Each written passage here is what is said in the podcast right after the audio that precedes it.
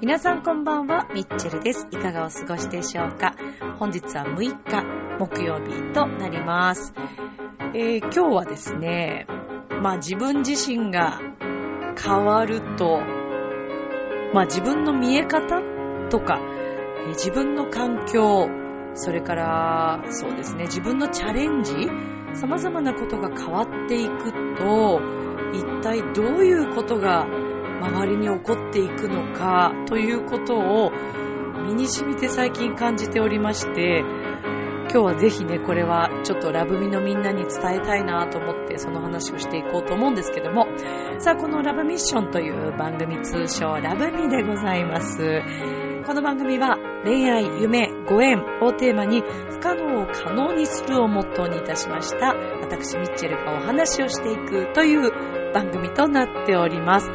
不可能を可能にするをモットーにしておりますミッチェルですけれども。最近もええいろいろチャレンジしてますよ。まあ話せることと話せないことがあるのでちょっとそこが残念なんですけどもね、まあ、今日もいろんなお話をしていきたいと思います。よろしくお願いします。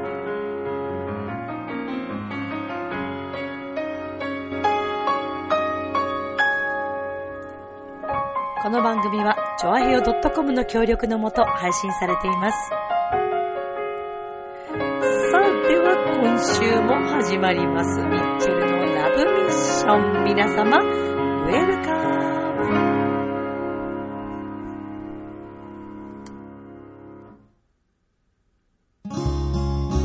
誰かに何か言われても、諦められない夢があるなら、今すぐ行動に移せばいい。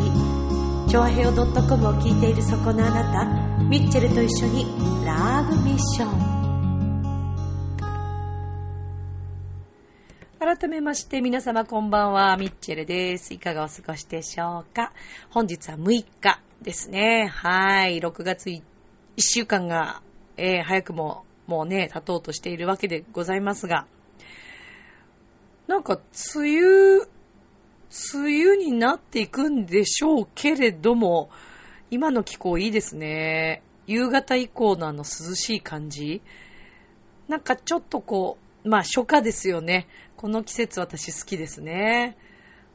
心地がいい。もう風がいいんですよ、風。あと空。ちょっとずつ夏を感じる雲とかね。それから、まあなんとなくこう皆さんそれぞれこうお洋服の感じもちょっと夏らしくなってきて、なんかこうね、だんだんだんだん、まあ着ている服、女性なんか特に、まあスカートもそうですけども、なんかこうちょっと大胆になっていくような、ね、開放感がこう出てくるような、この季節っていうのはなんかいいなぁと思って、好きですね。はい。さあさあ、そんな、そんなミッチェルですけれども、皆さんはいかがお過ごしでしょうか？なんだよね、いきなりね。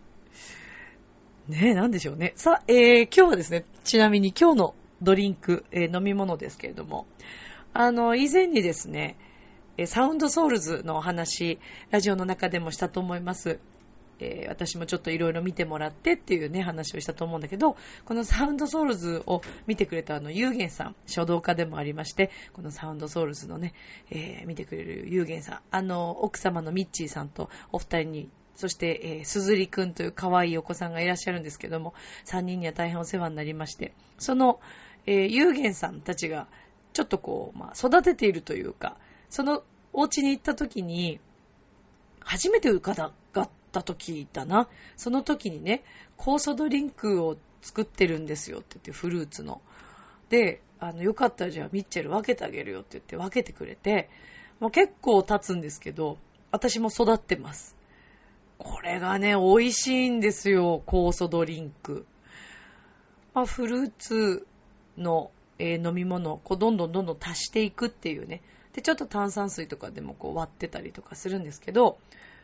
すごく美味しいです。相変わらず全然なんかこうね、な、なんだろう、私、腐っちゃったりするのかなと思ったんですけど、まあ、やっぱ酵素だからね、どんどん発酵させて、こう、美味しくしていくという、美味しいです。いただきます。うん。うん。いいですね。なんか最近どうしたんでしょう？この飲み物をちょっと紹介するっていう自分が飲みたいだけなんですけどね。えー、すいませんね。相変わらずあのラブミはこういう緩い感じですから。はい。あの、なんか、そうですね。私の部屋で、ちょっとどうでもいい話をしているような、あの、それを聞いてもらうような、えー、で、あの、リスナーのみんなには、その場で突っ込んでもらうような、ね。まあ以前はね、ミッチェロネと滝川栗林という二人の会話がありましたんで、あの時はね、滝川栗林さんがこう、ちょうどいい感じにミッチェロにこう、ちょっと突っ込み入れてくれたりなんかして、ね、あの、お立場があるんですけど、ミッチェルだけの場合はね、突っ込み入れてくれる人いませんから、自分で突っ込む、もしくはリスナーのみんなに突っ込んでもらうっていう方法しかないんでね、そのあたりはちょっとご協力いただければと思います。対して残念なことにみんながいくら突っ込んでくれても、まあ、そうですね、うーん、そうだな、なんか雰囲気ではみんなからのこう突っ込みを感じつつも、あの、ちゃんとしたね、言葉の内容とか何を突っ込んでくれたかって、しかももしかしたら同時に何人ものね、リスナーのみんながさ、いろんな言葉で突っ込んでくれてる可能性あるじゃない？そうすると、ね、ちょっと返しができないっていうこう残念な、えー、一方通行な感じでね、でも気持ちは繋がってるから。大丈夫だから。はい。そう。で、なんだっけ？何を話そうとした？あそうそうそう。今日冒頭に話したね。あの、不思議なね、現象なんですよ、これ。えー、まあ私がね、いろんなチャレンジを今しているっていうことは、もうみんな、もう重々承知だと思うんです。あの、今日初めてラブミを聞いてくれたリスナーさんもいると思うんですけど、ぜひあの、これ何回前ぐらいかな？結構前だよね、でもね。だって、あれ決定したのって2月か3月、3月ぐらいか。ね、そうだよね。ギリギリまで悩んでたしね。その3月ぐらいの、あのー、ところをこう辿ってっていただいて、過去配信も全部初回から聞けますから、うん、聞いていただいて、えー、3月ぐらいのラジオを聞いていただければ私が今何をしているということがね、あの、伝わると思うんですけど、残念ながらですね、このラジオの中で話せないんですよ。話したいんだけど話せないんですよ。うん。でもそれがちょっと本当に、うーん、そうですね。もう本当刺激になってるし、もう毎日が刺激なので、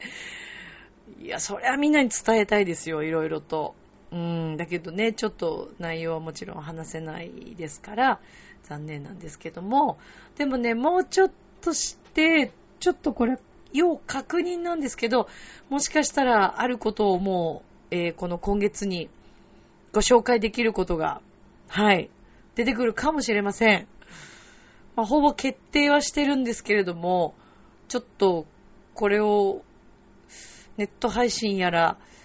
えー、SNS 上でご紹介していいのかどうかというのがちょっとまだわからないものですから、あの、わかり次第皆さんにお伝えしていきたいなというふうには思っておりますけれども。はい。まあ、っていう感じでね、ミッチェル自身も、あの、不可能を可能にするっていうのをモットーにしてますので、自分のやりたいこと、それから、まあ、どうやったらね、こう、楽しく、クラシックとかカルメン、大好きなカルメンを伝えていけるかっていうところからの変化球だったんですけど、かなりの変化球だったんですけどね、今選択した道というのは。まあでももともとやりたかった、ずっと、あの、ずっと思ってたことでもあったし、そういう言われるきっかけも何度もあったりして、なのでまあ必然的にだったのかなという気はしているんですけども。でね、まあ私がチャレンジをしたことで、以前にもラジオの中でも伝えたと思うんだけど、自分の生徒さんとかね、周りの方が、結構ね、変わってきてるんですよ。いろんな意味で。で、この間も、私あの、月曜日の朝一、えー、月2回、学習なんですけど、えー、朝11時半から、まあ、1時間のクラスなんですけど、だいたい1時間ではまあ終わらなかったりして、すごく和気あいあいと仲のいいね、えー、コーラスの合唱のクラスをやってるんです。と言っても、人数そんなすごいいっぱいいるわけではなく、本当にちょうどいい人数。で、最近は、海外からのね、日本語もちろんベラベラですよ。すごい方なんですけど、えー、そういった方も、あの、入会されたり、それから、えー、以前、このクラスにあの、いらしてくださった方がご復帰されたりとかして、またちょっと人数が増えて。でもね、不思議なことにですね、不思議なことに言ってったら変なんですけど、大体グループレッスンって、えー、まあ、いろんなね、私のところにはないんですけど、周りのいろんな教室を聞くと本当大変らしくて、特に人数が増えれば増えるほど、いろんな問題がまあ出てくると。まあ、わかる気はしますよね。よく学校でもなかったですか派閥的なものとか。で、大体こう中心人物がね、出てきたりとかして、そうするとなんとなくこうリーダーみたいなのが決まったりとか。で、なんだけど、例えば人数が多いと、3つぐらいのグループに分かれたりとかね、まあ、単独行動を取る人がいたりとか、まあいろいろあります。で、もちろんね、あの、皆さんそれぞれが、あの、個々に自分を持ってらっしゃるので、えー、自分の時間が許さない時、大変な時、忙しい時は、そういう風にはしないんですけど、本当にね、レッスン終わるとね、みんなでご飯食べたりとかね、あの、教室、ラウンジがあるんで、そこでコーヒー飲みながらお話しされたり、なんかお食事されたり、ちょっとお菓子食べたりとか。で、まあ、クラスの中でもそうなんですけど、とにかく仲がいいんですよ、うちのクラス。まあ、まあ、ミッチェルがね、こういう感じだから、とか言ってみたりして。いやいやいや、でも本当にね、私どうこうというよりも、私は本当に人に恵まれているなということを、生徒さん拝見してても感じてるんですけどもね。そう。で、とっても仲がいいんです。で、この前もクラスが終わって、えっ、ー、と、あ、そうそう、その日私がちょっとレッスンができなくって、えー、別の先生に代行をお願いして、で、午後からの個人レッスンは私が行くっていう日だったんですけど、で、私が行った時にはまだ皆さんお食事して、あの、お茶飲んでらっしゃって、で、わー先生みたいな感じで、おいでおいでみたいな感じで。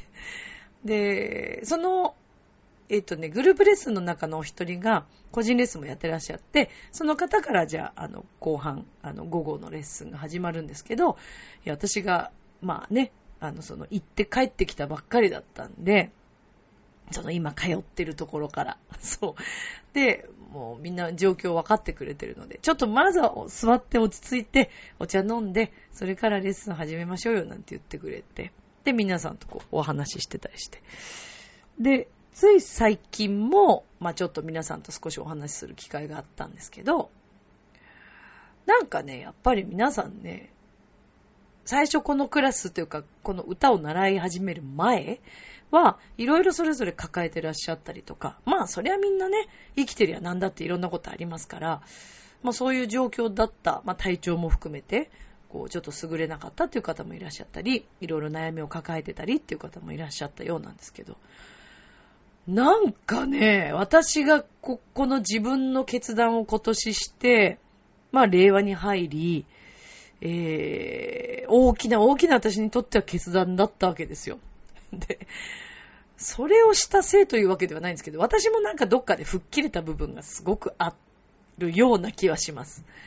うん。なんか本当にやりたかったことっていうか、本当に行きたかった場所にこう迎えたっていうような感じは自分の中でもあるんだけど、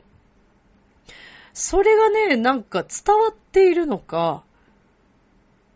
あ、でもね、生徒さんたちはそんな話されてますね。そう。もうね、みんなね、めちゃくちゃどんどん元気になるの。でね、つくづく思うんですよ。やっぱりまあ、一応、まあ、栗林クラス、ミッチェルクラスってことになってますから、一応私もね、あの、こんな、どうでもいい話をね、このラブミッションの中でさせていただいてますけど、一応先生という立場でもありますので、レッスンするときは一応ちゃんとレッスンね、先生っていう立場で、まあ先生なんて言えるような大した人間じゃないんで、私はあんまり先生って言われるのはすごく、こう、今でも、もう10年、何、何年 ?10 年以上、20年ぐらいか。20年以上、学生の時からもうちょっと教える仕事をやらせてもらってたんで、20年以上経ちますけど、今でもなんかちょっと違和感があるんです。そんな、先生なんて呼ばないでもミッチェルって呼び捨ていいよいいよって思うぐらいの感覚なんですね、私にとっては。うん。で、そうなんだけれども、まあ一応はね、あの、立場としては先生っていう立場でやらせていただいていて、で、なんかね、やっぱ私自身が吹っ切れが大きかったような気がして、だ生徒さんたちも、ものすごいなんか影響を受けてるんですって。で、まあ、より私がこの道に行って、この世界に足を踏み入れたことで みんなお互いの笑いが止まんなくてですね。いやーでもこの間のあの、そうなんですよ、レッスン終わった後の、そのラウンジでの話し合いの笑い。もうなんか、涙が出るほどみんなで笑って。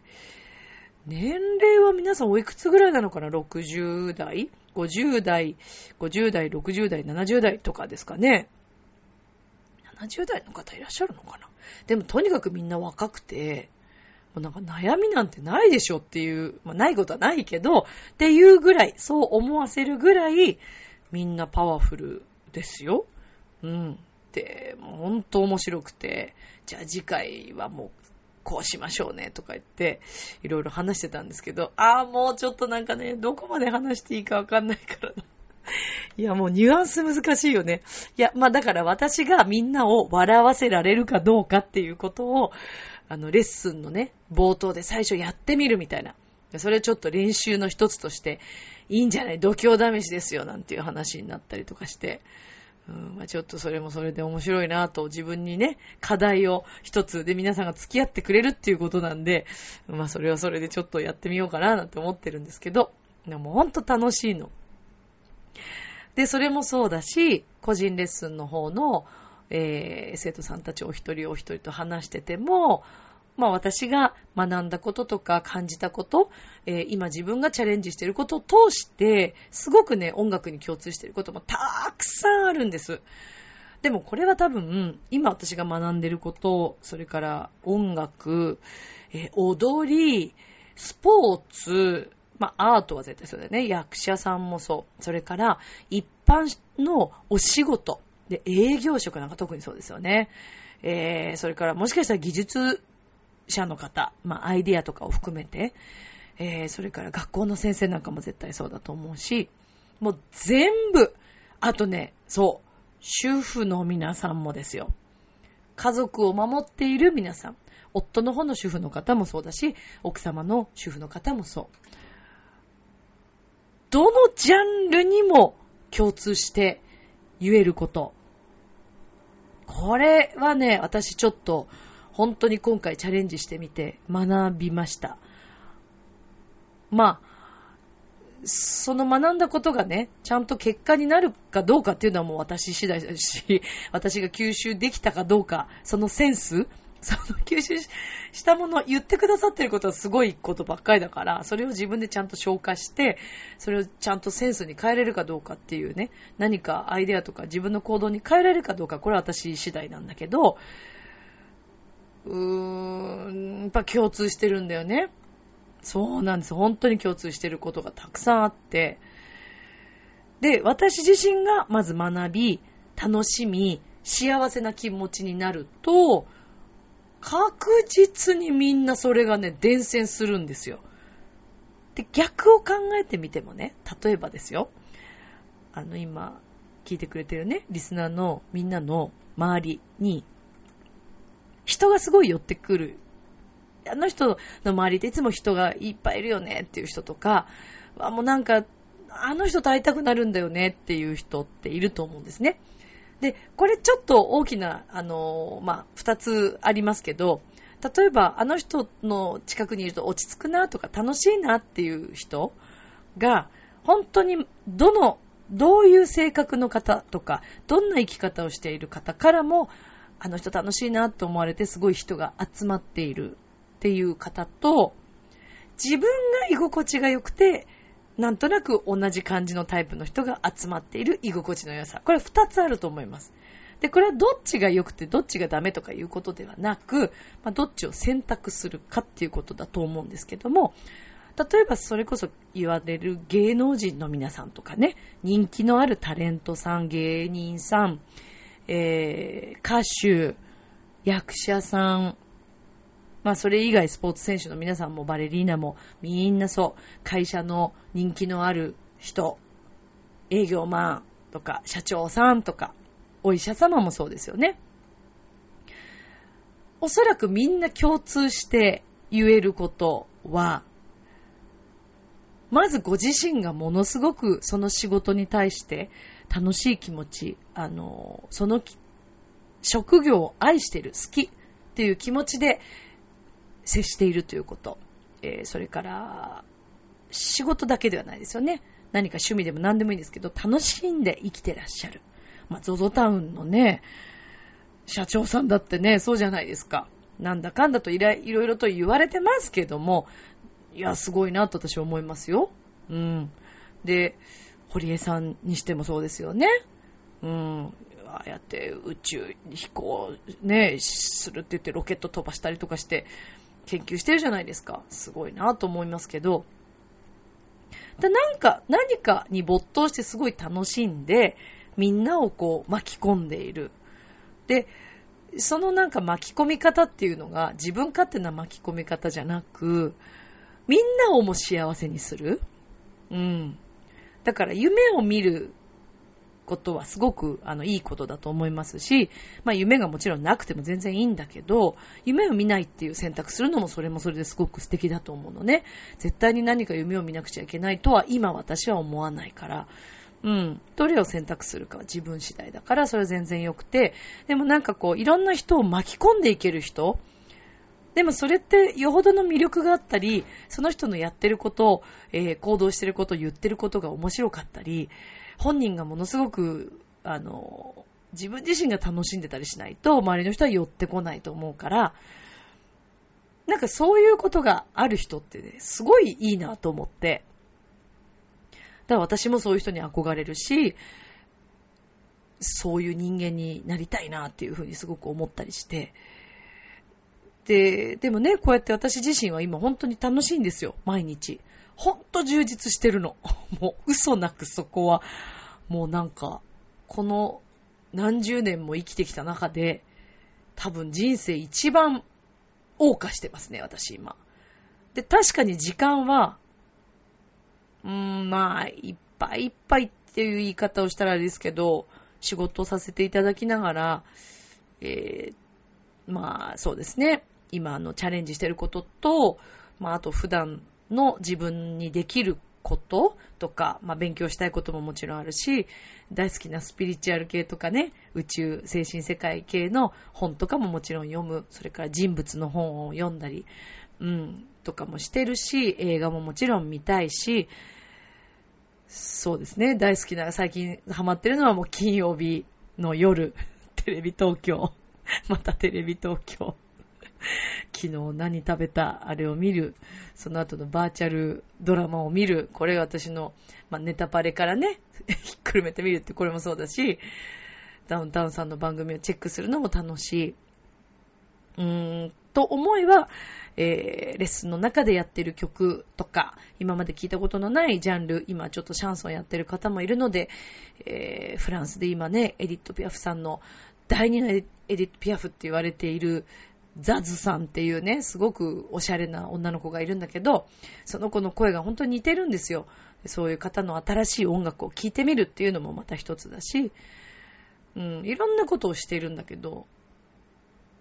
あ、恋愛についても聞きたいみんな。聞きたくないか別に。そこはどうでもいいまあでもほら、ミッチェルもさ、そこそこのね、年齢だからさ、まあ、ね、恋愛は恋愛だよね。うん。だから忙しくても恋愛は恋愛だと思ってます。そう。というぐらい私にとって今のこう、それぞれにかける時間っていうのは、まあ、限られてはきますよね。大半仕事と今チャレンジしてることがもう中心だから。だけど、だからといって、自分の趣味好きなこと調べたいことができなくなるわけではもちろんないし、その中でどううまく時間を使うかっていうこともそうだし、恋愛だって時間の合間を縫ってちょっとしか会えないっていうのが逆に楽しかったりとか、っていうのもあるじゃないですか。うん。って考えると、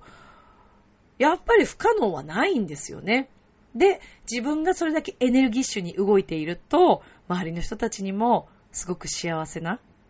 感覚が、こう、伝染して、で、いろんな本を読み漁って、そしていろんな方のブログとかも拝見し、自分自身も感じている。私は本当に人生ネタがたくさんあるんですけども、子供の時からね、生まれ育った環境、両親の離婚から始まり、えー、奇想天外な父親を持った、その DNA を継いだ私は、ね、気づけば、その父とのいろんな、まあ、嫌なことももちろんありましたけど、そのエピソードが一つのね、えー、物語として、あの、本の中で取り上げていただいたとか、えー、大好きだったカルメンというものから始まった、それが、あの、オペラにね、小沢誠二さんとお会いすることができたとか、小沢さんの音楽を肌で感じて一緒にその舞台に乗ったってこともそうだし、うん、なんか、ワクワクすることとか、いいなって。だからその父親のこともそうですけど、もしそれをね、頭ごなしにもう嫌だ、すごい嫌な思い出って、それでもう終わっちゃったら、自分が幸せって思わなかったら、全部不幸になってっちゃう可能性もあるんですよね。だから自分の伝染していく、その伝染させていくものっていうのは、自分の周りにいる方たちを見れば、必然的にわかります。自分が今どうなってるのか。で、あれね、おみくじもそうみたいですね、あれ。おみくじ引くじゃないですか。で、なんか悪いことが書いてあった。それって意外と自分が思ってることだったりします。うん。あ、当たってるっちゃ当たってるよね、だからね。そう。私は最近そういう風に見てます。で、これはちょっと信じたくないなってことはもう自分で肝に銘じて、これはもう断ち切る。うん。あ、私そういう風に思ってるんだと思って断ち切って、あ、大丈夫って自分で確認するっていうのもそう。でね、今回私のチャレンジの中で一番大きいもびっくりした。もう、それはね、親もびっくりしてる。実はね、うちの母親が、言いましたっけこれ。うちの母親がですね、えー、この度あるあの化粧品の会社のですね、あのモデルと言いますか、選ばれまして。で、今日母親撮影があったんです。で、あの、メイクさんとかカメラマン、プロの方がついて、で、なんかあの、広報誌に乗るみたいなんですけど、そんなのやったことないんですよ、母親も。もう初めて。でも母親もすごい自分にそんなにすごい自信のある人ではなく、周りからは本当綺麗だねとか、私もお母さん綺麗だねとか言われるのに本人が全然自信なくて、でも結構自信つけるようにしてたんですよ、私も。いや、自信持った方がいいよって言って。自が、自産自分の母親をね、あんまりそう言って褒めるのもなんなんですけど、あの、私はすごい憧れてるし、尊敬してる母親なので、あの、いいな、いい年の取り方をしてるなと思ってるのね。で、それがね、こういう形で、初めてこの年になって、母はこう認められたわけですよ。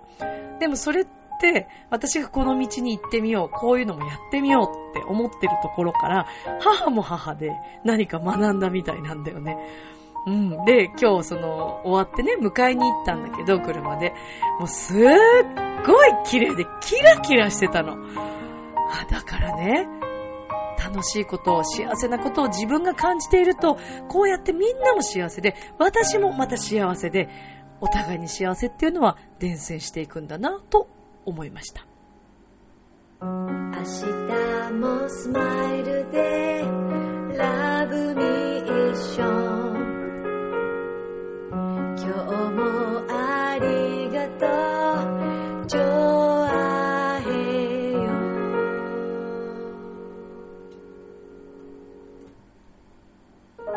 はいエンディングでございます。ということではい自分の幸せがみんなの幸せにつながるということチャレンジすること勇気を持ってね前を向いていってほしいなというふうに思います。6月の16日日曜日サンシャイン、えーの噴水の広場で山の楽器のイベント、ゴスペルイベントがございます。こちらミッチェルの司会、総合司会をさせていただきます。